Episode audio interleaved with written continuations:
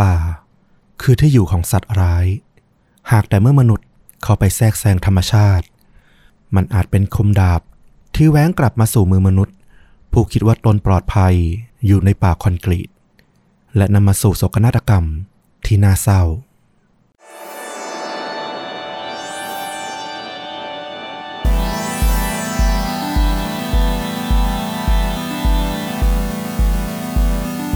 สวัสดีครับ สวัสดีครับข่าจริงยิ่งกว่าหนังพอดแคสต์จากช่องชนดูดะนะครับ อยู่กับต้อมครับ แล้วก็ฟลุกครับ กับหนึ่งเรื่องราวฆาตกรรม พร้อมการแนะนำภาพยนตร์ที่มีเนื้อหาใกล้เคียงกับเรื่องจริงที่เรากำลังจะเล่านะครับ ผม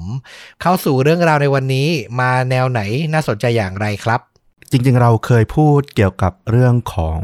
มนุษย์ ที่ต้องเผชิญหน้ากับสัตว์ป่ามาหลายครั้งแล้วเนาะ อย่างครั้งหนึ่งเราเคยพาไปที่แอฟริกาเมื่อเป็นเกือบร้อยปีก่อนเหมือนกัน แต่รอบนี้เป็นเหตุการณ์ที่เกิดขึ้นใน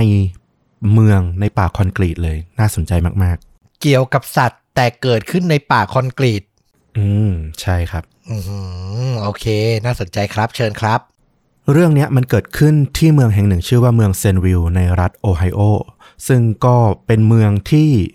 ค่อนข้างมีความเจริญนะ แต่รอบๆเนี่ยยังมีพื้นที่ของป่าของพื้นที่ต้นไม้อะไรเงี้ยรกครึ้มอยู่เหมือนกัน ถ้าจะนึกภาพก็อาจจะนึกแบบ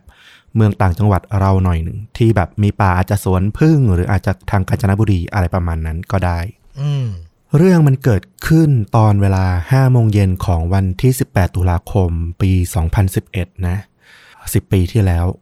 มีครูวัยเกษียณคนหนึ่งเขาก็ เกษียณอายุมาได้ประมาณ 4-5 ปีละเขาชื่อว่าคุณแซมคอปเชกเขาก็อาศัยอยู่ที่บ้านของเขาเนี่ยหลายชั่วอายุคนละ จนกระทั่งแบบถนนที่เข้าไปถึงบ้านของเขาเนี่ยถูกตั้งชื่อว่าถนนคอปเชกเลยทีเดียว คุณแซมเนี่ยเขาก็อยู่อาศัยกับคุณแม่นะซึ่งแบบก็ค่อนข้างชราละอายุ 84 ปี อาศัยกันอยู่ 2 คน วันนั้นน่ะตอนเย็นคุณคอปแชกเนี่ยเขาคุณแซมเนี่ยเขาก็มี งานประจำที่ต้องทำก็คือต้องไปดูแลม้า เนื่องจากรัฐโอไฮโออย่างที่บอกเนี่ยก็ยังมีเรื่องของความเป็นฟาร์มปศุสัตว์อะไรอย่างเงี้ย คนก็จะนิยมเลี้ยงม้าเลี้ยงสัตว์อะไรประมาณนี้ เขาเนี่ยก็ต้องไปดูแลม้าซึ่งเพิ่งซื้อมาใหม่ ปรากฏว่าตอนที่เขาเดินไปหลังบ้านเนี่ยซึ่งเป็นคอกม้าของบ้านเนี่ยเขาก็สังเกตแล้วว่าไอ้เจ้าม้าหนุ่มที่เขาเพิ่งซื้อมาเนี่ยมันมีอาการแปลกๆ มันดูลุกลี้ลุกรนดูหวาดกลัว แล้วมันก็แบบ หนีไปสุดมุมคอกเลยนะ คือแบบไกลลิบเลย ซึ่งมันผิดธรรมชาติของม้ามาก ๆ อืมแล้วเขาก็มองไปอีกฝั่งหนึ่งรู้ว่าติดกันเนี่ย จะเป็นบ้านของครอบครัวที่ชื่อว่าเทอร์รี่ทอมสันซึ่งเป็นเพื่อนบ้านติดกันเนี่ยเขาก็มีคอกม้าอยู่เหมือนกัน เขาก็สังเกตว่า เออ ม้าของทางบ้านทอมสันอะ ก็มีอาการแปลกๆ เดินกระวนกระวายเนี่ย เดินอยู่ไม่สุขอยู่เหมือนกัน แล้วเขาก็เลยแบบพยายามมองว่ามันเกิดอะไรขึ้น แล้วเขาก็ไปเจอวัตถุทรงกลมสีดำ ตั้งนิ่งๆ อยู่บนพื้น เขาก็พยายามจะเดินเข้าไปดูนะว่ามันคืออะไรกันแน่ทำไมพวกสัตว์มันถึงได้แบบ ดูตื่นตกใจขนาดนั้น พอเขาเดินเข้าไปใกล้เนี่ย ด้วยองศามุมที่มันเปลี่ยนไปทำให้เขาเริ่มเห็นแล้วว่าไอ้วัตถุทรงกลมที่เขาเห็นตอนแรกเนี่ย มันมีแขนมีขา แล้วพอมองชัดๆแล้วอะมันคือหมีดำโอ้โหซึ่งคุณแซมเนี่ยเขาก็ไม่ได้ตื่นตระหนกอะไรมากนะ เพราะว่าเขาบอกว่าไอ้หมีดำที่เขาเห็นอะตัวมันไม่ได้ใหญ่จนแบบน่ากลัวน่าตกใจขนาดนั้น เขาก็คิดไว้แล้วว่าเออ มันก็เป็นเขตชานเมืองเป็นเขตที่มันติดรอยต่อพวกป่าอะไรอย่างเงี้ย มันก็มีโอกาสเหมือนกันที่อาจจะเจอพวกหมีหลุดออกมาหรือแบบมาอยู่ท่ามกลางเนี้ยซึ่งมันเป็นเรื่องปกติของเมืองอยู่ละเขาก็เลยเดินกลับเข้ามาในบ้านนะ แล้วก็โทรแจ้งเจ้าหน้าที่รายงานแหละว่า เออ พบเห็นสัตว์ป่านะ เป็นหมีดำนะ เข้ามาในพื้นที่คอกม้าของครอบครัวเขาเพื่อให้เจ้าที่เนี่ยมาจัดการมาจับหรือมาไล่กลับเข้าป่าอะไรก็ว่าไป จากนั้นเนี่ย ด้วยอย่างที่บอกเขาก็ไม่ได้กลัวอะไรมากมายหรอกเขาก็กลับไปดูม้าของเขาว่า เออ จะพากลับเข้าคอกโรงเลี้ยง เพื่อไม่ให้มันต้องตื่นตกใจเกินไปไง ปรากฏว่าตอนที่กำลังจูงม้ากลับเข้าคอกเลี้ยงอะ่ะสายตาเขาก็ไปจับเห็นความเคลื่อนไหวอยู่ใกล้ ๆ กับโรงเลี้ยง แต่ว่าอยู่อีกฝั่งหนึ่งนะ อยู่อีกทางรั้วบ้านของคุณทอมสันที่เป็นเพื่อนบ้าน สิ่งนั้นเนี่ยมันมองมาที่เขาอยู่ คราวนี้มันไม่ใช่หมีดำละ เพราะสิ่งที่เขาเห็นอยู่เนี่ย มันคือสิงโตแอฟริกันตัวผู้ที่โตเต็มตัว โตเต็มที่เลยอื้อหือหนักกว่าหมีดำอีก ใช่ แซมบอกว่าเขาเนี่ยเป็นครูสอนวิทยาศาสตร์นะแต่เขาก็ไม่ได้มีความรู้เรื่องของสัตว์ป่ามากมายนะแต่เขาก็พอจะเคยได้ยินว่า ถ้าคุณต้องเผชิญหน้ากับสิงโตเนี่ย การแบบวิ่งหนีอะไรอย่างเงี้ย หรือแบบการไปแบบจ้องตาสบตากับมันแบบนานๆเนี่ย มันดูแบบอันตรายมีความเสี่ยง อาจจะโดนสิงโตอะวิ่งไล่ขย้ำได้ เขาก็เลยทำการจูงม้าของเขาเนี่ยเดิน แต่ว่าเร่งสปีดเพิ่มอีกนิดหนึ่งนะ เพื่อให้เข้าไปในคอกม้าได้เร็วขึ้น เรานึกวินาทีที่เขาค่อยๆจูงม้าเดิน โดยที่ในใจเนี่ยอยากจะวิ่งใจจะขาดอะ่ะอืมเรานึกออกเลยนะ โอ้โห มันคงเป็นวินาทีที่ยาวนานที่สุดในชีวิตเขามากๆเลยอะ่ะ แต่ต้องทำเป็นแบบนิ่งๆไว้อะ่ะ ไม่ให้ตื่นตระหนก ใช่ เพราะว่าพวกสัตว์ป่ามันจะจับอาการของเหยื่อได้นะว่ามีความตื่นกลัวหรืออะไรเงี้ยมันก็จะทำการไล่ล่าอะไรเงี้ยคุณแซมเขาบอกว่าเขาจูงม้าเนี่ย เดินมาได้ครึ่งทางอะเขาต้องแอบเหลือบมองไปนิดหนึ่งจริง ๆเขาอยากรีบเดินเข้าโรงมาให้เร็วที่สุดนะ แต่เขาแอบเหลือบมองไปนิดหนึ่งว่าสิงโตมันยังอยู่ที่เดิมอยู่หรือเปล่า ก็โชคดีว่าเจ้าสิงโตตัวนั้นนะมันไม่ได้มีความสนใจอะไรเขามากนอกจากจ้องมอง เขาก็ทำการรีบเดินเข้าโรงมาได้สำเร็จ ด้วยความเป็นห่วงคุณแม่แหละเพราะว่าตอนนี้มันไม่ใช่หมีดำละ มันมีสิงโตอยู่ข้างนอกบ้าน กลัวว่าถ้าคุณแม่ของเขาวัย 84 ปีเนี่ยเปิดออกมาไม่รู้เนื้อรู้ตัวแล้วไปทำให้สิงโตมันแบบสังเกตเห็นนะจะเป็นอันตราย เขาก็เลยเข้าโรงมาแล้วก็โทรศัพท์เข้าไปในบ้านไปบอกคุณแม่ว่า เออ ตอนนี้ด้านนอกอะ่ะมันมีสิงโตนะ หลุดออกมาอยู่ให้ระวัง คุณแม่ของเขาเนี่ยก็ไม่ได้มีท่าทีตื่นตกใจนะ เหมือนกับครอบครัวคอปเชกเขาแบบชินชาแล้วมั้งกับการอยู่พื้นที่ตรงเนี้ยที่แบบอาจจะมีเจอสัตว์ป่าหรือสัตว์อะไรที่มันเข้ามา กับอีกสาเหตุหนึ่งที่ทำให้คุณแม่ของคุณแซมเนี่ยเขาไม่ตื่นตกใจมากก็คือ เขารู้ว่าเพื่อนบ้านของเขาเนี่ยคุณทอมสันเนี่ยเขามีสัตว์เลี้ยงพวกที่เป็นสัตว์ป่าพอสมควรอยู่ละ แล้วบางครั้งเนี่ยมันก็มีแบบที่ออกมาเดินเล่นออกมาหลุดออกมาบ้างเหมือนกัน ซึ่งทุกครั้งเนี่ยมันก็ไม่มีอะไรเกิดขึ้น ก็โทรแจ้งคุณทอมสันเนี่ย คุณเทอร์รี่ทอมสันเนี่ยให้ออกมาจัดการเก็บเข้ากรงอะไรเงี้ยก็เป็นที่เรียบร้อย ครั้งนี้เหมือนกัน คุณแม่ของคุณแซมเขาก็เลยโทรเข้าไปหา คุณทอมสันที่เป็นเพื่อนบ้าน เพื่อจะบอกว่าเออ มันมีสัตว์ป่าหลุดออกมานะ ไม่แน่ใจว่าเป็นของคุณหรือเปล่าออกมาดูหน่อยละกัน มีหมีดำแล้วก็มีสิงโตด้วย ปรากฏว่าโทรเข้าไปที่บ้านของคุณทอมสันไม่มีใครรับสาย ซึ่งปกติเนี่ยบ้านหลังนี้ก็จะมีคุณทอมสันอยู่แล้วก็ภรรยาของเขาอยู่ แต่วันนี้โทรไปไม่มีใครรับสาย เธอก็เลยสังเกตไม่ดีแล้วเออ ถ้าปล่อยทิ้งนานไปเกิดสัตว์มันหลุดออกไปข้างนอก เพราะว่ารั้วที่กั้น ระหว่างคอกม้าระหว่างรั้วบ้านของพวกเขาทั้งสองเนี่ย มันไม่ได้เป็นรั้วที่ไว้กักกันพวกสัตว์ป่าเลย สามารถกระโดดหรือว่าทำลายออกไปได้ง่าย ๆ เลย เป็นรั้วธรรมดามากๆ คุณแม่ของคุณแซมเขาก็เลยโทรแจ้งตำรวจทันทีว่าเออ มีสัตว์ป่า หลุดออกมาในพื้นที่ของบ้านของเธอนะ หลังจากนั้นเธอก็โทรแจ้งเพื่อนบ้านนะที่อยู่ใกล้ ๆ กันว่า เออ ให้ระวังหน่อยเพราะว่าลูกชายของเธอเนี่ยพบเห็นว่ามีหมีดำแล้วก็มีสิงโตนะ หลุดออกมาอยู่แถวๆนี้ ตรวจดูหน่อยว่าแถวบ้านอะมีสัตว์ป่าอะไรอีกหรือเปล่า ให้ระวังวางกันเถอะ ส่วนด้านคุณแซมเนี่ยที่ยังหลบอยู่ในคอกม้าเนาะเขาก็บอกว่าเขาเนี่ยก็พยายามมองออกไปสังเกตนะว่าแบบภายนอกเนี่ยมันมีอะไรอีกหรือเปล่า แล้วเขาบอกว่าเขาเห็นหมาป่าตัวหนึ่ง เดินออกมาด้วย รวมถึงเห็นหมีอีกหนึ่งตัว ซึ่งใหญ่กว่าตัวหมีดำที่เขาเห็นตอนแรกนะอื้อหือนอกจากนี้เนี่ยเขายังเห็นสิงโตตัวเมีย ที่เดินแบบกระวนกระวายอยู่ไม่สุขอะ่ะ เดินไปเดินมาเหมือนมันจ้องจะหาเหยื่อหรืออะไรสักอย่าง เดี๋ยวนะ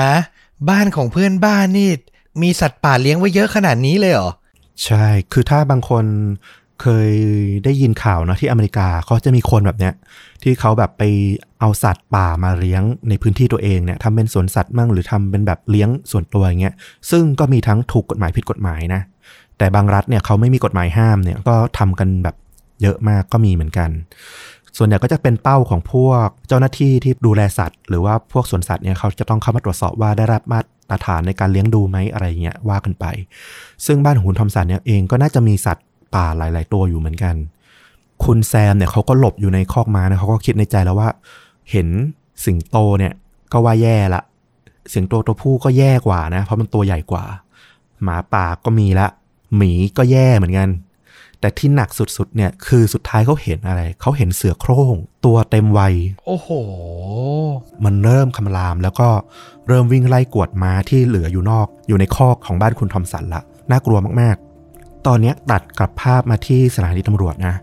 เอ่อเจ้าหน้าที่ตำรวจที่ชื่อว่าคุณโจนาธานเมอรี่เนี่ยเขาเป็นคนรับสายแจ้งจากคุณแม่ของคุณแซม ก็ได้ทราบว่าเออ มีสิงโตแล้วก็หมีหลุดออกมา เมื่อเขาไปถึงบ้านของคุณ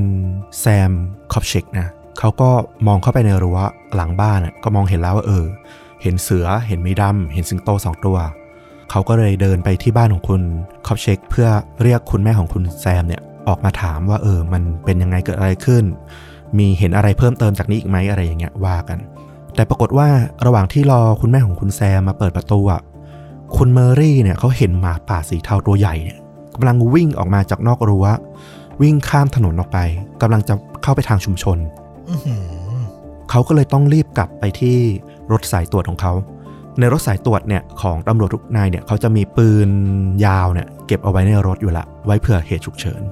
คุณเมอรี่กลับไปหยิบปืน ไรเฟิลแล้วก็วิ่งตามหมาป่าออกไป ระหว่างที่วิ่งเนี่ยเขาก็วิทยุแจ้งละกับเพื่อนตำรวจว่าเออเนี่ยมีสัตว์ป่าหลุด ซึ่งเป็นสัตว์ที่ทำอันตรายต่อมนุษย์ได้นะ ถ้าพบเจอ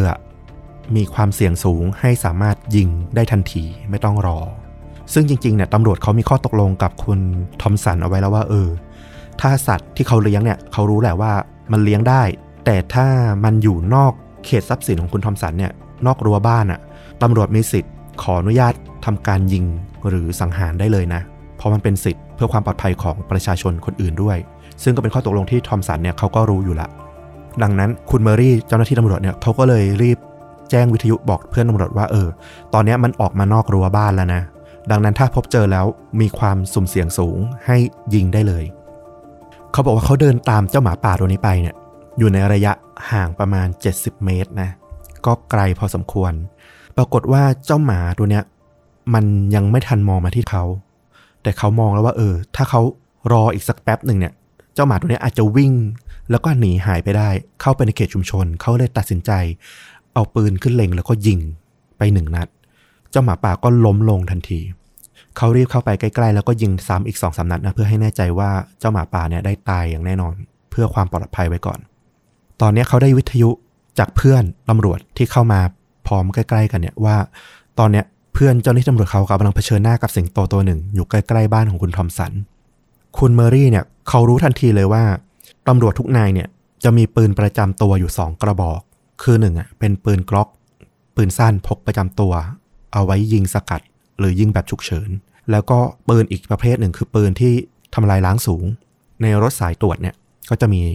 โดยของเขาเองเนี่ยเป็นปืนไรเฟิลแต่เพื่อนๆของเขาเนี่ยที่มาด้วยกันเนี่ยเขารู้ว่ามีแค่ปืนลูกซอง ซึ่งมันระยะทำการเนี่ยค่อนข้างสั้นระยะยิงอะมันไม่ไกลมาก มันไม่เหมาะกับการที่จะต้องเจอกับพวกสัตว์ขนาดใหญ่ ดังนั้นสิ่งที่เขาคุณเมอรี่ทำก็คือเขาต้องรีบวิ่งกลับไปที่รถ แล้วก็ไปเอาปืนไรเฟิลในรถเนี่ยออกมาเพื่อเอาไปช่วยเพื่อน อืมคือเขามีเก็บไว้อีกหลายกระบอกอย่างเงี้ยเหรอ ใช่ แต่ปรากฏว่าปืนไรเฟิล ที่เขาจะหยิบเอาไปช่วยเพื่อนอะปรากฏว่ามันติดอะไรก็ไม่ทราบ เขาก็เลยต้องทิ้งไว้ในรถก่อน แล้วเขาก็รีบเอาปืนสั้นเนี่ยขึ้นมาประจำตัว เตรียมเล็งเตรียมพร้อมยิง ยังไม่ทันที่จะได้เจอสัตว์อะไรนะ ปรากฏว่าเขาไปดันเจอกับหมีดำเข้ามาหาเขาก่อน เขาบอกว่าหมีดำตัวเนี้ย มันเห็นเขาแล้วก็วิ่งชาร์จเข้ามาเลยนะ ด้วยความเร็วสูงมาก ด้วยน้ำหนักตัวมันที่หนักประมาณ 160 กิโลเนี่ย มันคือวินาทีเป็นตายของเขาเลยอืมเขาบอกว่าจังหวะนั้นอะเขาทำอะไรไม่ได้เลย คือระยะมันใกล้แบบใกล้แบบสุดๆ แล้วอะเขาตัดสินใจต้องแบบยิงเสียงดวงไปเลย ด้วยปืนสั้นที่อนุภาพความรุนแรงมันไม่ได้มากเนี่ยแหละ ก็ยิงเสียงดวงไปเลย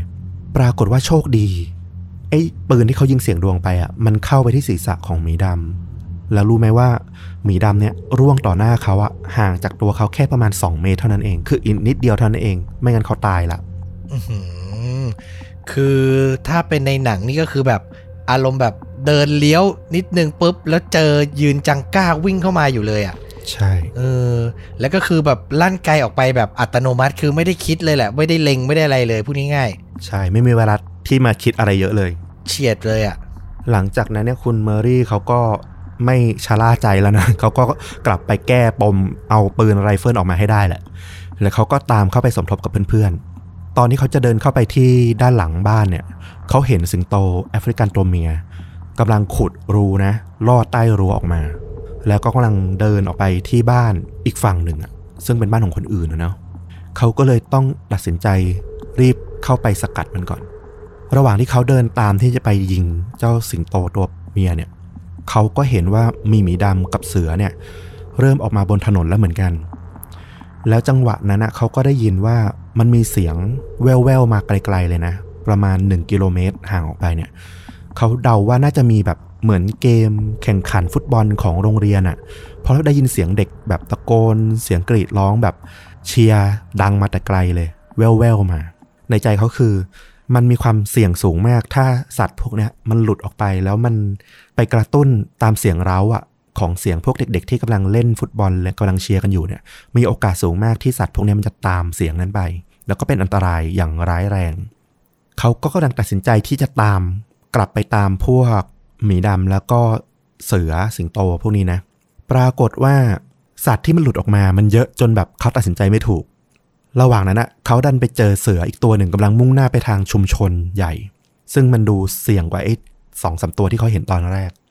เขาก็เลยต้องสะกดรอยตามไอ้เสือตัวนั้นไปก่อน เพราะว่าเสือเนี่ยถือว่าร้ายแรงสุดละในกลุ่มสัตว์ที่มันหลุดออกมาณตอนนี้ ระหว่างที่เขาสะกดรอยตามเสือตัวนั้นไปเนี่ย บังเอิญเหลือเกิน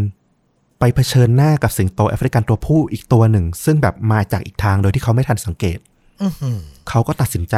ต้องรีบยิง ทันทีเหมือนเดิมเลย ในระยะที่แบบไม่ได้ห่างตัวมาก แต่คราวเนี้ยด้วยความที่เป็นปืนไรเฟิลที่มันอยู่ในระยะที่มันทำการได้แบบ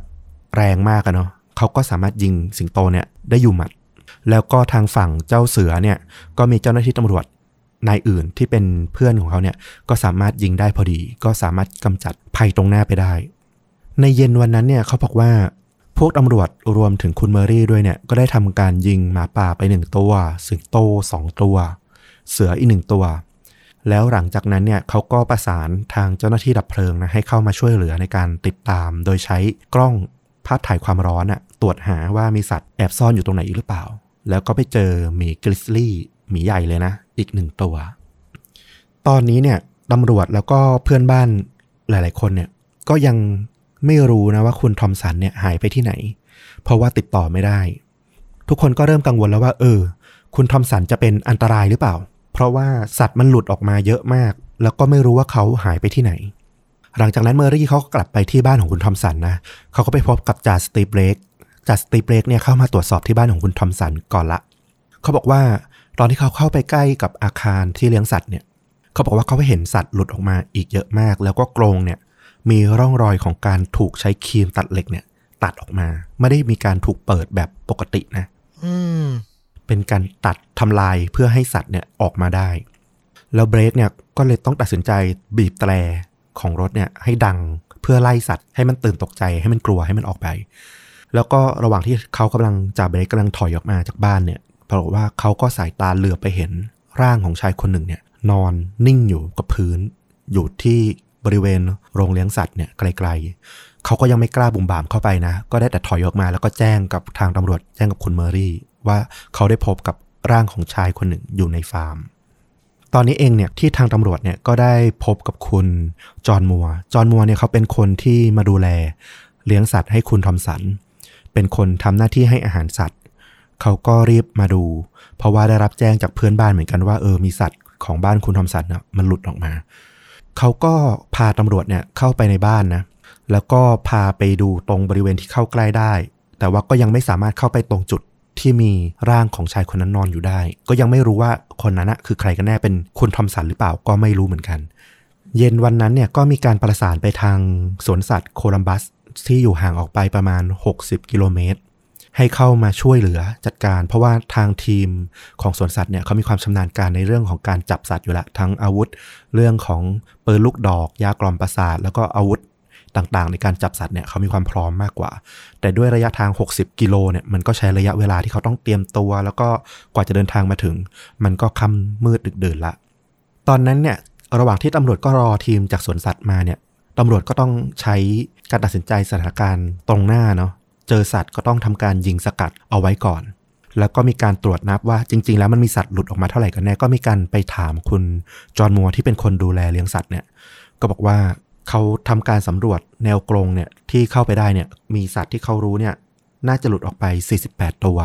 โอ้โห ตกใจมากทำไมถึงเลี้ยงไว้เยอะขนาดนั้น ใช่ไหม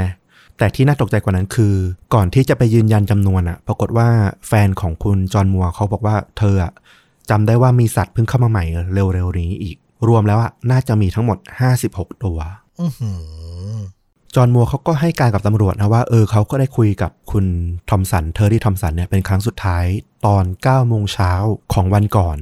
ผ่านมาเกิน 24 ชั่วโมงแล้วนะ ซึ่งคุณทอมสันเนี่ยเขาเป็นชายอายุ 62 ปี เขาก็เพิ่งออกมาจากคุกด้วยนะ เพราะว่าเขาไปติดคุกจากข้อหาครอบครองอายุอาวุธปืนที่ผิดกฎหมาย จริง ๆ เนี่ย ในปี 2008 เนี่ยที่เขาโดนจับเนี่ยเกิดจากการบุกเข้าสุ่มตรวจของเจ้าหน้าที่คุ้มครองสัตว์ แล้วก็เจ้าหน้าที่จากสวนสัตว์โคลัมบัสนี่แหละ เมื่อปี 2008 มาตรวจสอบว่ามีความถูกต้องในการเลี้ยงดูสัตว์หรือเปล่า แต่ปรากฏว่าเอาผิดไม่ได้ แต่ดันไปเจอความผิดเรื่องของการครอบครองอาวุธปืน ก็เลยทำให้เขาต้องติดคุกมาตั้งแต่วันนั้น จนเขาเพิ่งกลับมาออกจากคุกมาได้ไม่นาน จอห์นโมเขาก็เล่าว่า คุณทอมสันเขาได้รับจดหมายนิรนาม จากใครสักคนมาแจ้งเขาว่าภรรยาของเขาที่ชื่อแมเรียนเนี่ยได้นอกใจเขาระหว่างที่เขาไปติดคุก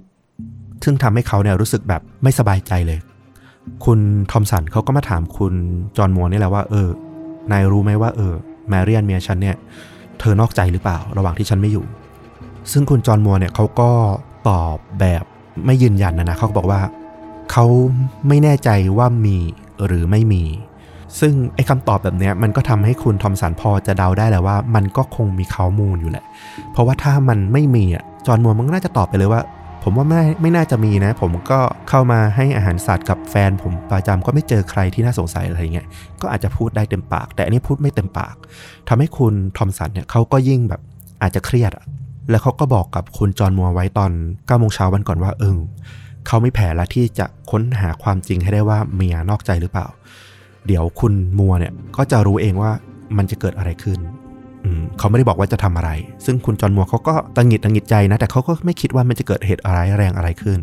คิดว่าคงน่าจะไปพูดคุยไปเคลียร์กับทางแมเรียน แล้วก็ถ้ามีการหย่งกันหย่าอะไรเกิดขึ้นก็คงแบบยืนยันตามนั้นแหละว่า คงจะมีการนอกใจอะไรอย่างนี้มากกว่า สงสัยนิดเดียวคือตอนที่เขาอยู่ในคุกอะสัตว์เลี้ยงเหล่านี้ก็คืออยู่มาอยู่แล้วเหรอ ใช่ ก็คือจริง ๆ แล้วเนี่ยทั้งคุณ ทอมสันเทอร์รี่ทอมสันเนี่ยแล้วก็ภรรยาของเขาแมเรียเนี่ยเป็นคนที่รักสัตว์ทั้งคู่เลี้ยงสัตว์พวกเนี้ยทั้งคู่เลี้ยงเหมือนลูกเลย เพราะว่าทั้งคู่เนี่ยแต่งงานคบกันมาตั้งแต่เป็นเพื่อนตั้งแต่สมัยมัธยม แล้วก็คบกันมาจนอยู่กินด้วยกันเป็นสามีภรรยาเนี่ย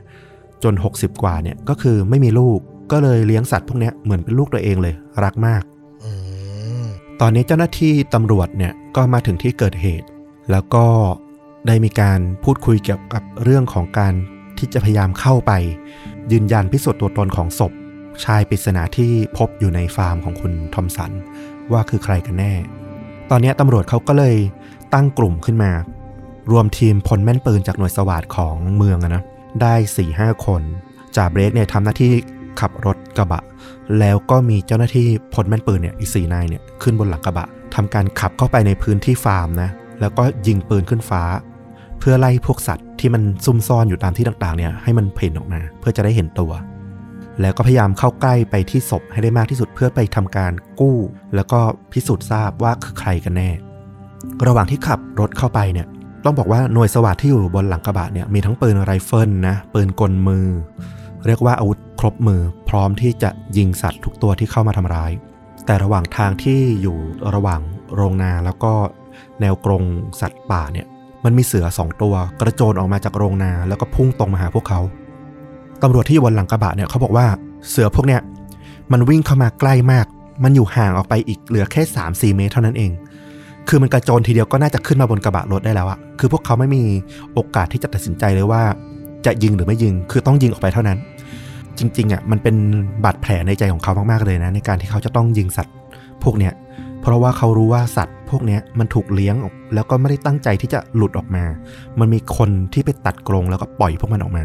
ดังนั้นมันไม่ได้มีความต้องการที่จะทำร้ายใคร หรือมีสิทธิ์ที่จะจะถูกฆ่าเลย มันไม่สมควรว่างั้นเถอะ แต่เขาก็ต้องทำการฆ่า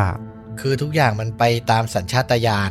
ป้องกันตัวเองของสัตว์ป่าเลยจริง ๆอะอืมตอนนี้ตำรวจเนี่ย หลังจากที่ยิงเสือสองตัวตายไปเนี่ย ก็พยายามเข้าไปใกล้บริเวณที่มีร่างของชายคนนั้นอยู่ได้มากที่สุด แต่ปรากฏว่า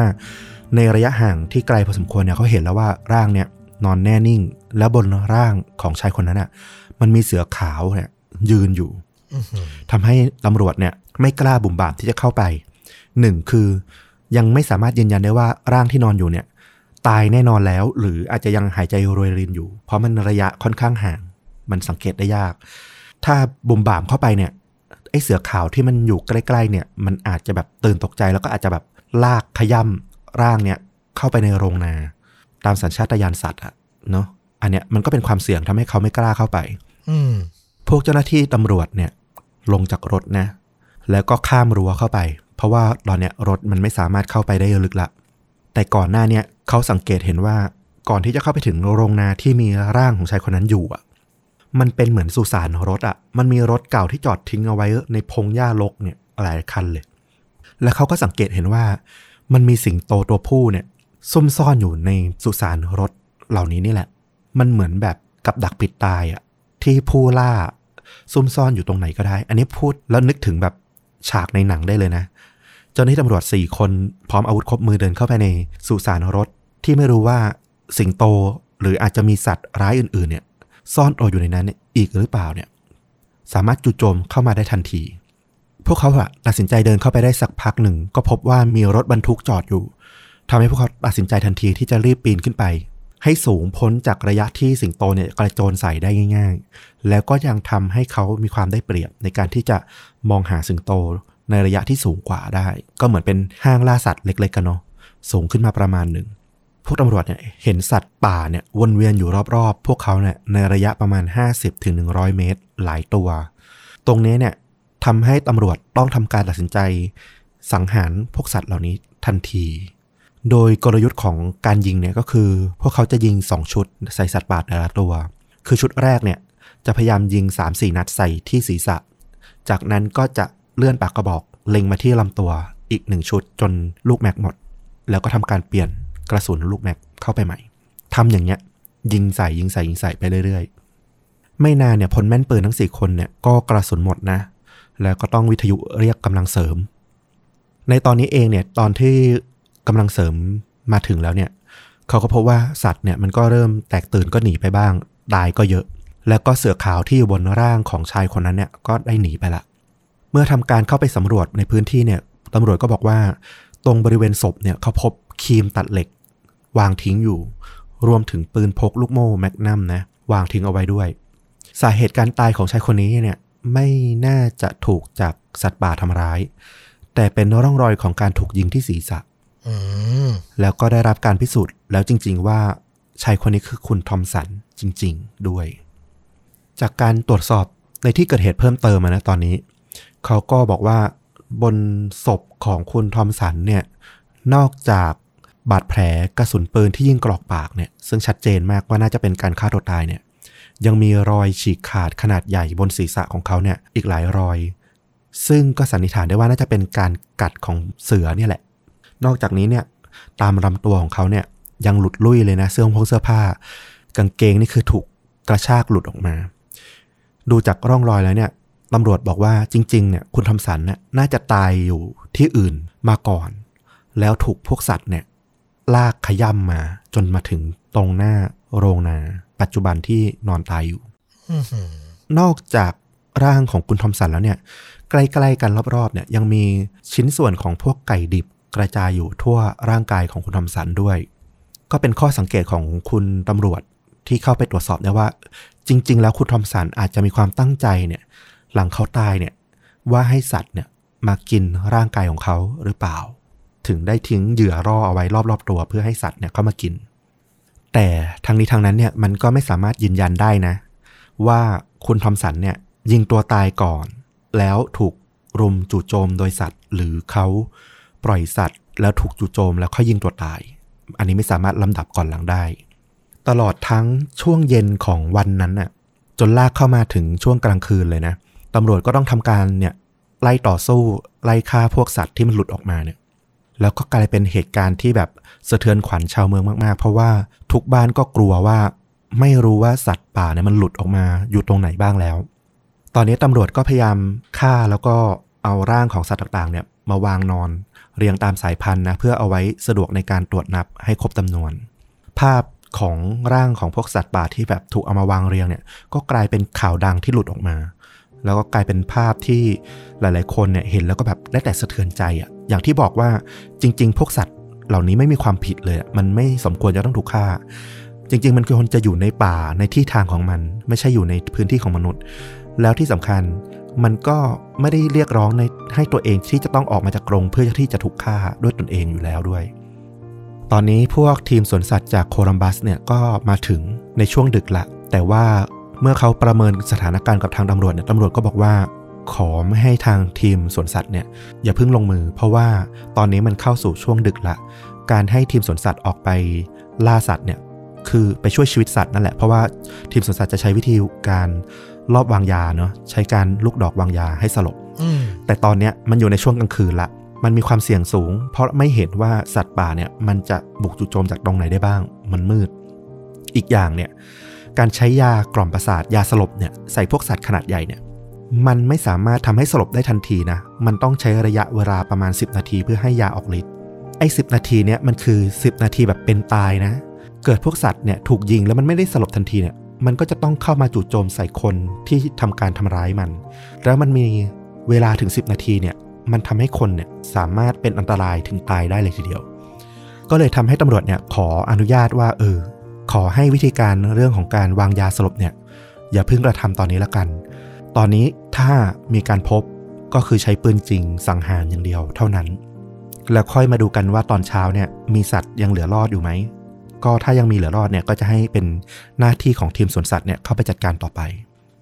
แต่ปรากฏว่าก็คืนนั้นอะแทบทั้งคืนจนรุ่งเช้าเนี่ยตำรวจก็สังหารสัตว์ไปได้เกือบหมดเลยนะ จากภาพเนี่ยที่มาวางเรียงกันเนี่ยเขาบอกว่ามีเสือทั้งหมด 18 ตัว สิงโต 17 ตัว หมี 8 ตัว เสือป่าอีก 3 ตัว หมาป่า 2 ตัว ลิงบาบูน1ตัว แล้วก็ลิงแสมอีก 1 ตัว รวมทั้งหมด 49 ตัว ได้รับการยืนยันว่าตายอื้อหือลิงก็ต้องโดนเหรอ มันก็ดุร้ายเหมือนกันใช่ไหมคือที่อเมริกาเขาก็มองว่าสัตว์ป่ามันก็มีความสุ่มเสี่ยงอันตรายทั้งนั้นน่ะคือหนึ่งมันอาจจะไม่ได้ทำให้ถึงตายแต่ว่าด้วยความที่มันเป็นสัตว์ป่าเนี่ย มันก็สามารถทำร้ายร่างกายคนรวมถึงยังมีเรื่องของเชื้อโรคเชื้อโรคอะเนาะ เออก็เป็นอันตรายอะเขาก็เอาความปลอดภัยของประชาชนเป็นที่ตั้งไว้ก่อนว่างั้นเถอะอืมจริง ๆ ในศพทั้งหมดเนี่ย มันมีทั้งหมด 49 ใช่ไหมแต่จริง ๆ ที่เขานับไปเนี่ย มันน่าจะมีสัตว์ตัวหนึ่งอะตัวที่ 50 เนี่ย ที่ไม่พบแต่เขาดูจากร่องรอยแล้วเขาบอกว่ามันมีลิงแสมตัวหนึ่งน่าจะตายไปแล้วแหละจากการที่ถูกพวกเสือกินหรือสิงโตกินเข้าไป ตอนนี้ก็เลยมีสัตว์ที่รอดชีวิต 6 ชีวิตด้วยกันที่รอดมาได้ ก็คือเสือดาว 3 ตัว ซึ่งก็ยังอยู่ในกรงไม่ได้ออกไปไหน แล้วก็มีลิงอีก2ตัวอยู่ในห้องนั่งเล่นในบ้านของคุณทอมสันเลย แล้วก็ในสระว่ายน้ำของบ้านคุณทอมสันเนี่ยก็เจอหมีกริซลี่อีกหนึ่งตัว ครบ 56 ตัวตามที่บอกไว้ ใช่ ก็ถือว่าประชาชนชาวเมืองก็อุ่นใจขึ้นแหละว่าโอเค อย่างน้อยก็พบทั้งหมดละ ไม่มีตัวไหนหลุดออกมา หลงอยู่ในเมือง ตอนนี้ก็จะเป็นช่วงของการสอบสวนสืบสวนนะว่ามันเกิดอะไรขึ้นกันแน่ เขาบอกว่าเข้าไปตรวจสอบในบ้านของทอมสันเนี่ย มันเป็นอะไรที่ขยะขยงมาก คือในบ้านมันเต็มไปด้วยขยะ ทั้งขยะสดขยะต่างๆ ถูกทิ้งอะไรนานาดไว้ในบ้าน ไม่มีใครสนใจที่จะเก็บกวาด เสื้อผ้ากระจุยกระจาย เรียกว่ามันสภาพเหมือนเหมือนที่อยู่ของคนที่เสียสติอะเขาว่าอย่างนั้นนะคราวนี้ผลพิสูจน์ชนสูตรพลิกศพเนี่ย ก็ได้เผยเรื่องราวของคุณทอมสันเนี่ยออกมามากขึ้น เจ้าหน้าที่ที่ชันสูตรเนี่ยพบว่าจริง ๆ แล้วคุณทอมสันเนี่ยเขามีการผ่าตัดถุงน้ำดีออกไปก่อนหน้านี้ละ แล้วก็ปัจจุบันเนี่ยเขาน่าจะกำลังทุกข์ทรมาน จากโรคหลอดเลือดหัวใจตีบที่ค่อนข้างรุนแรง ก็คือเขาคงแบบมีชีวิตได้อีกไม่นานมากอะแล้วก็ทรมานอยู่อย่างทรมานมาก อาจจะเป็นสาเหตุที่เขาทำให้เขาตัดสินใจแบบคิดสั้นอย่างนี้ นอกจากนี้เนี่ยบาดแผลที่บอกเนี่ยนอกจากร่องรอยของการยิงกรอกปากแล้วเนี่ยยังมีแผลฉีกขาดในแนวตั้งเนี่ยบริเวณหน้าผากด้านล่าง แล้วก็บริเวณหลังโพรงจมูก รวมถึงบนส่วนต่างๆ ของร่างกายอีก 21 จุดด้วยกัน โดยเฉพาะที่ศีรษะแล้วก็ลำคอเนี่ยเสียหายหนักมาก และที่สำคัญที่สุดเนี่ยก็คือในบริเวณส่วนของอวัยวะเพศเนี่ยเขาบอกว่ามันถูกกัดขาดไปจนไม่เหลือเลยนะ กลายเป็นแบบ แค่แผลว่างๆ ดิบๆ เหลือแค่นั้นเลย คือไม่เหลือร่องรอยของอวัยวะเพศเลย เขาบอกว่ามันน่าจะเป็นแบบเหมือนของขวัญชิ้นสุดท้ายที่คุณทอมสันมอบให้กับสัตว์ที่เขารักอะนะอารมณ์ประมาณนั้นอื้อหือคือก็ไม่รู้เหมือนกันว่าจริง ๆ แล้วมันคือ เขาถอดกางเกงเพื่อให้สัตว์กินหรือว่าสัตว์มันมาดึงมากระชากกางเกงออกจากร่างเขาแล้วก็กินนะนะอันนี้ก็ตอบไม่ได้แต่ว่าก็นี่แหละ ก็คือร่องรอยทั้งหมดที่ทำให้เขาเสียชีวิต มีเรื่องน่าแปลกๆของคดีเนี่ยอยู่สองอย่างที่มันก็หาคำตอบแบบชัดๆ ชัวร์ๆไม่ได้ อย่างแรกก็คือทำไมคุณทอมสันซึ่งเป็นเจ้าของสัตว์พวกนี้เนี่ยถึงใช้วิธีเอาครีม ตัดเหล็กไปตัดกรงล่ะ แทนที่จะเปิดกรงเองได้ง่ายๆอยู่แล้วเพราะเขามีกุญแจมีอะไรอยู่ในมืออยู่แล้วทำไมต้องไปเสียเวลาตัดกรงพวกนี้ล่ะ หรือจริง ๆ มีคนอื่นบุกเข้ามาในพื้นที่บ้านเขาแล้วก็ทำการตัดกรงปล่อยสัตว์ออกมาหรือเปล่า อันนี้ก็ตอบไม่ได้ ไม่มีใครตอบได้ แต่ก็มีมุมมองอีกด้านหนึ่งเหมือนกันบอกว่าสาเหตุที่คุณทอมสันใช้วิธีตัดกรงแทนที่จะเปิดออกมาธรรมดาเนี่ย ก็เป็นไปได้ว่าเขาอาจจะทำไปเพื่อให้แบบ ไม่สามารถย้อนกลับได้เนาะตัดกรงแล้วเนี่ย คือเปลี่ยนใจไม่ได้ละกับอีกอย่างก็คือ มันจะเอาแน่เอานอนอะไรกับคนที่กำลังตัดสินใจฆ่าตัวตายแล้วก็ดูเหมือนสติแตกอะ ดังนั้นวิธีคิดเหตุผลของเขาอาจจะเป็นอาจจะแปลกๆอยู่แล้วก็ได้ ดังนั้นมันก็ตอบไม่ได้เหมือนกันว่า จริง ๆ แล้วมันเกิดอะไรขึ้น ความน่าสงสัยอย่างที่สองที่มันเกิดขึ้นก็คือ ถ้าคุณทอมสันเป็นคนปล่อยพวกสัตว์เหล่านี้เองกับมือเนี่ย หรือจะมีคนอื่นด้วยก็เหอะนะ เขาจะปล่อยสัตว์ทั้ง 56 ตัวออกมาได้ยังไง โดยที่ไม่ถูกทำร้ายซะก่อนนึกออกไหมปล่อยกรงเสือ แล้วจะไปปล่อยกรงอื่น แล้วไอ้เสือที่มันหลุดออกมาจะไม่ทำร้ายไอ้คนที่มาปล่อยเขาตอนแรกออกมาได้ยังไง ถูกปะกว่าจะครบ56ตัว จริงจริงแล้วนี่คือร่องรอยการปล่อยนี่คือเป็นการตัดกรงแบบทั้ง56ตัวเลยเหรอ ใช่ โอ้โห เออเนี่ยอันเนี้ยน่าคิดหนักเลย อันนี้ก็เป็นข้อสงสัยที่แบบ ก็ไม่มีคำตอบเหมือนกัน เพราะว่ามันเดาไม่ถูก มันก็อาจจะเป็นไปได้ว่าพวกสัตว์อาจจะคุ้นชินกับคุณทอมสันแต่ก็ต้องอย่าลืมว่าเขาก็ ไปติดคุกหายไปนานอยู่หลายปีนะเกือบ3 ปีอะแล้วก็เพิ่งกลับมาได้ไม่ได้นานเท่าไหร่ หรือแม้แต่ถ้าสัตว์จะไม่ได้ทำร้ายเขาก็เหอะ แต่ด้วยความถ้าเขาคุ้นชินกันจริงๆอะอารมณ์สัตว์ที่มันถูกปล่อยออกมา มันก็จะมีการมาเล่นมาหยอกกับเขาอะทำให้เขาไม่สามารถปล่อยสัตว์ที่เหลือได้อยู่ดีอะนึกออกไหมมันมันดูเป็นอะไรที่มันดูประหลาดดูยากอะแต่ก็นั่นแหละ เนื่องจากมันไม่มีปัจจัยอื่น หลักฐานชิ้นอื่นที่เอามาแบบ เป็นข้อสงสัยได้เพิ่มเติมว่าอาจจะมีคนอื่นเข้ามาอะไรอย่างเงี้ย มันก็เลยยืนยันได้แค่ว่าเออ คุณทอมสันน่าจะเป็นคนที่ตัดกรงเหล่านี้ด้วยตนเอง ด้วยวิธีการไหนเนี่ยมันตอบไม่ได้เหมือนกัน แล้วก็มูลเหตุสุดท้ายเนี่ยก็อย่างที่บอกก็น่าจะเป็นเรื่องของความหึงหวง ความไม่ไว้ใจนั่นแหละ อันนี้ก็เป็นบทสรุปที่ทางเพื่อนของคุณทอมสันที่รู้จักกันมานานเนี่ยเขาให้ข้อสังเกตว่าทอมสันเนี่ยเป็นอดีตทหารผ่านสงครามเวียดนามมาก่อน เขารักสัตว์ตั้งแต่สมัยที่เป็นทหารละเขาสังเกตว่าเออทอมสันมักจะแบบเลี้ยงลิงตัวหนึ่ง อยู่เสมอจนกระทั่งจบสงครามกลับได้กลับบ้านเลย แล้วพอกลับมาบ้านที่อเมริกาเนี่ยก็อาจจะเป็นความฝังใจของเขาว่าเออเขาแบบอยากมีสวนสัตว์ อยากเลี้ยงสัตว์ป่าสัตว์แปลกๆในพวกเนี้ย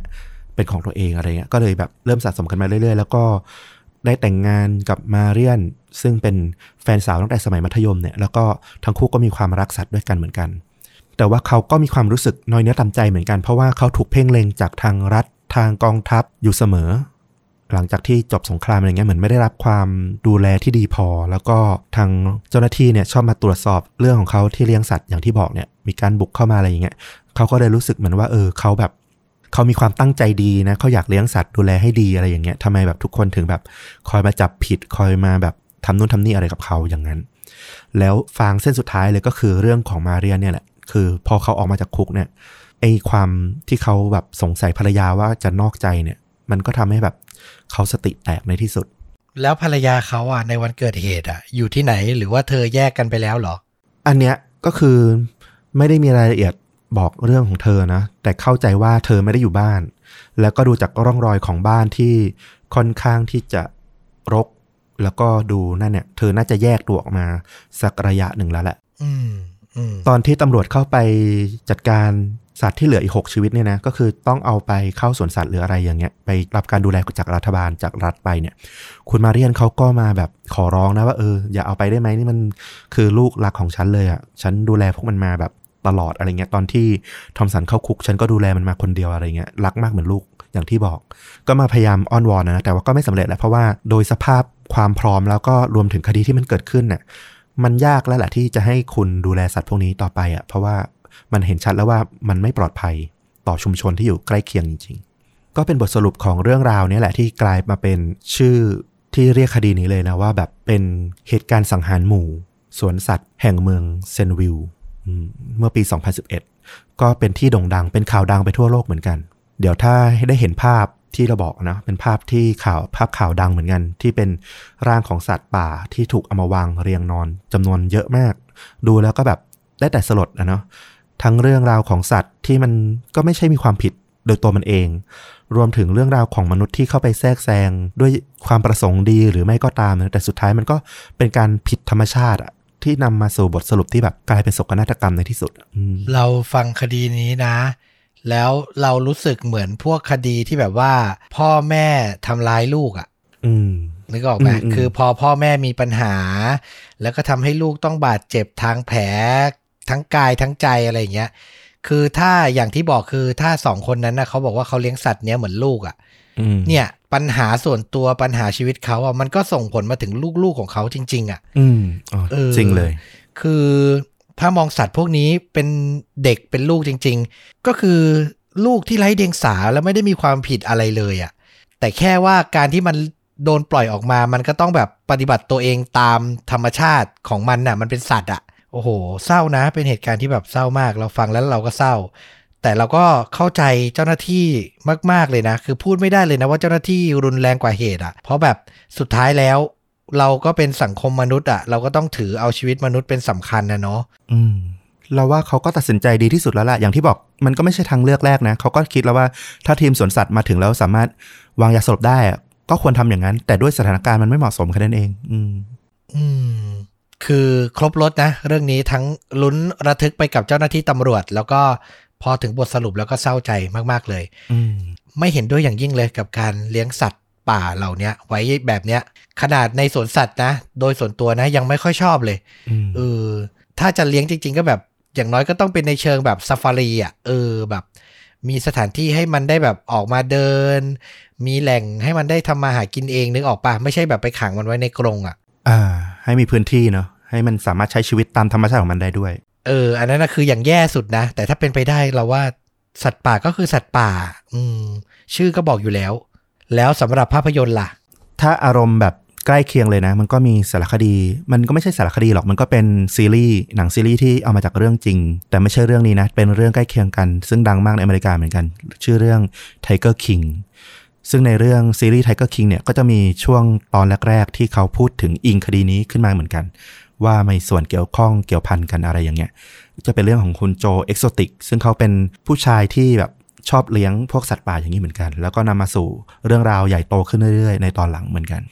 แล้วก็สำหรับใครที่ไม่ได้ชอบแนวนี้ แต่ว่าอยากดูหนังที่เกี่ยวข้องเราก็ยังไปนึกถึงหนังอีกเรื่องหนึ่ง ซึ่งเป็นหนังไอคอนของยุค 90 เหมือนกัน อาจจะไม่ได้อารมณ์โศกเศร้าอะไรขนาดนี้นะ แต่ว่ามันก็ได้อารมณ์ตื่นเต้นแล้วก็สนุกสนานก็คือเรื่องจูแมนจี้ปี 1995 ก็เป็นหนังที่สนุกมากๆอีกเรื่องหนึ่งเหมือนกัน จริงผลงานของคุณโรบินวิลเลียม ผู้ล่วงลับเนาะถ้าเวอร์ชั่นแรกเลยนะ แล้วก็มารีเมคใหม่เป็นเวอร์ชัน The Rock ซึ่งแบบไปคนละทางเลยเออ คือเวอร์ชันแรกเนี้ยจะออกแนวดิสนีย์แบบครอบครัวดูได้สนุกสนุกขำๆอะไรอย่างเงี้ยเนาะเออแต่เวอร์ชันเดอะร็อกนี่จะไปหนักทางแอคชั่นและจะหวือหวากว่าเออแล้วแต่คนชอบนะ แต่เราชอบส่วนตัวเราชอบจูมันจี้เวอร์ชันแรกมากเลย เรารู้สึกว่ามันเป็นหนังที่ไม่มีพิษมีภัยแล้วดูสนุกอะ่ะ ด้วยความที่อาจจะชอบคุณโรบินวินเลียมอยู่ด้วยแหละ ว่าแบบเขาเล่นหนังแล้วมันดูอารมณ์ดีดูมีความสุขตลอดเลยเออแค่เห็นก็ยิ้มแล้วอะหน้าเขาอะใช่ทั้งๆที่จริง ๆ ชีวิตเขาเศร้ามากเลยเนาะน่าสนใจเรื่องนี้เดี๋ยวแปะ trailer ไว้ที่ top comment ใน YouTube เหมือนเดิมนะครับ รวมถึงเรื่อง Tiger King ด้วย เรื่องนี้ก็หาดูไม่ยากใน Netflix มีเนาะใช่หาง่ายเลย โอเค นี่ก็คือฆาตจริงยิ่งกว่าหนังที่เป็นอีกรสชาติหนึ่งเหมือนกันนะ คือมีการเสียชีวิตของผู้คนแหละ แต่เรื่องราวมันซับซ้อนเกี่ยวพันกับเหล่าสรรพสัตว์ด้วยเออก็กลับมาพบกับเรื่องราวหลากรสแบบนี้ได้ใหม่กับช่องชนดูดะของเรานะครับ ติดตามได้ทั้ง Facebook YouTube b l o g d i t Spotify และ Apple Podcast กลับมาพบชนดูดะได้ใหม่ในตอนต่อไป วันนี้ลาไปก่อนสวัสดีครับ สวัสดีครับ